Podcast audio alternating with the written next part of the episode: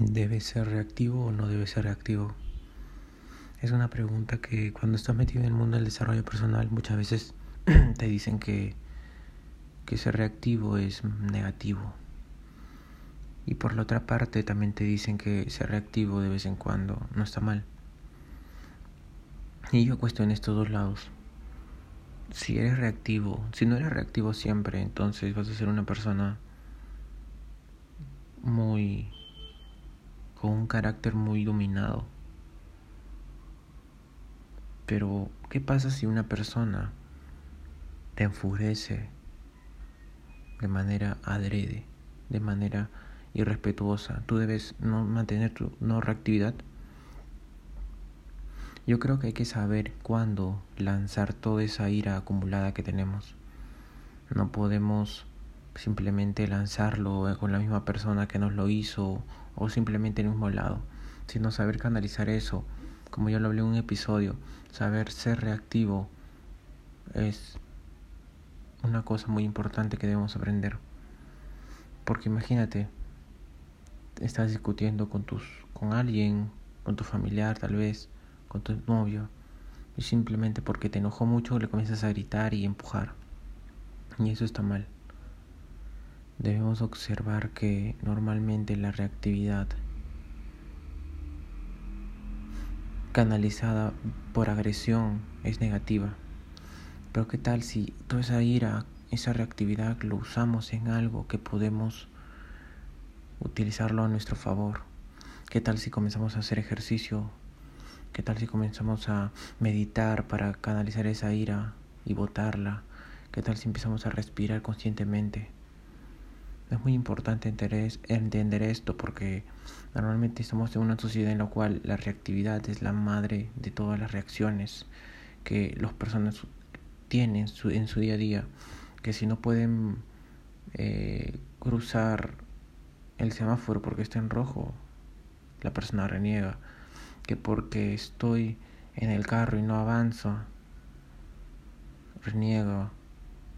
Porque que si no tengo las cosas que he pedido, no puedo hacer nada y simplemente me pongo en formato de víctima. Y la reactividad está muy ligada al formato de víctima. Entonces debes comenzar a observar que las cosas no suceden para ti, que las cosas no suceden porque suceden, sino suceden para ti. Y tienes que entender que si es para ti, es una invitación a poder desarrollarte, a poder transformarte como persona. Así que si te sientes enojado, no lo reprimas, simplemente siéntelo.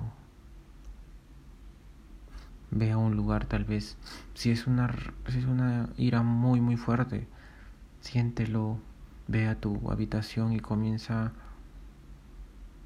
a la actividad de ponerse el almohada en la cara y comenzar a gritar fuerte hasta que la ira se vaya canalizar la ira por, ese, por, esa, por esa parte. O simplemente comenzar a entrenar, o salir a correr, o salir a respirar, o salir a meditar. Hay muchas maneras de canalizar la ira, la reactividad reprimida que tenemos.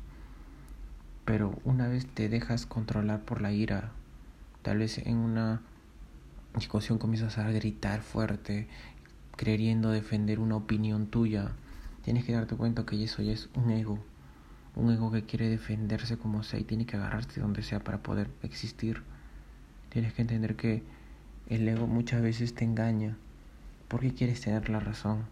porque quieres defender tu punto de vista? porque tiene que ser de esa manera exactamente?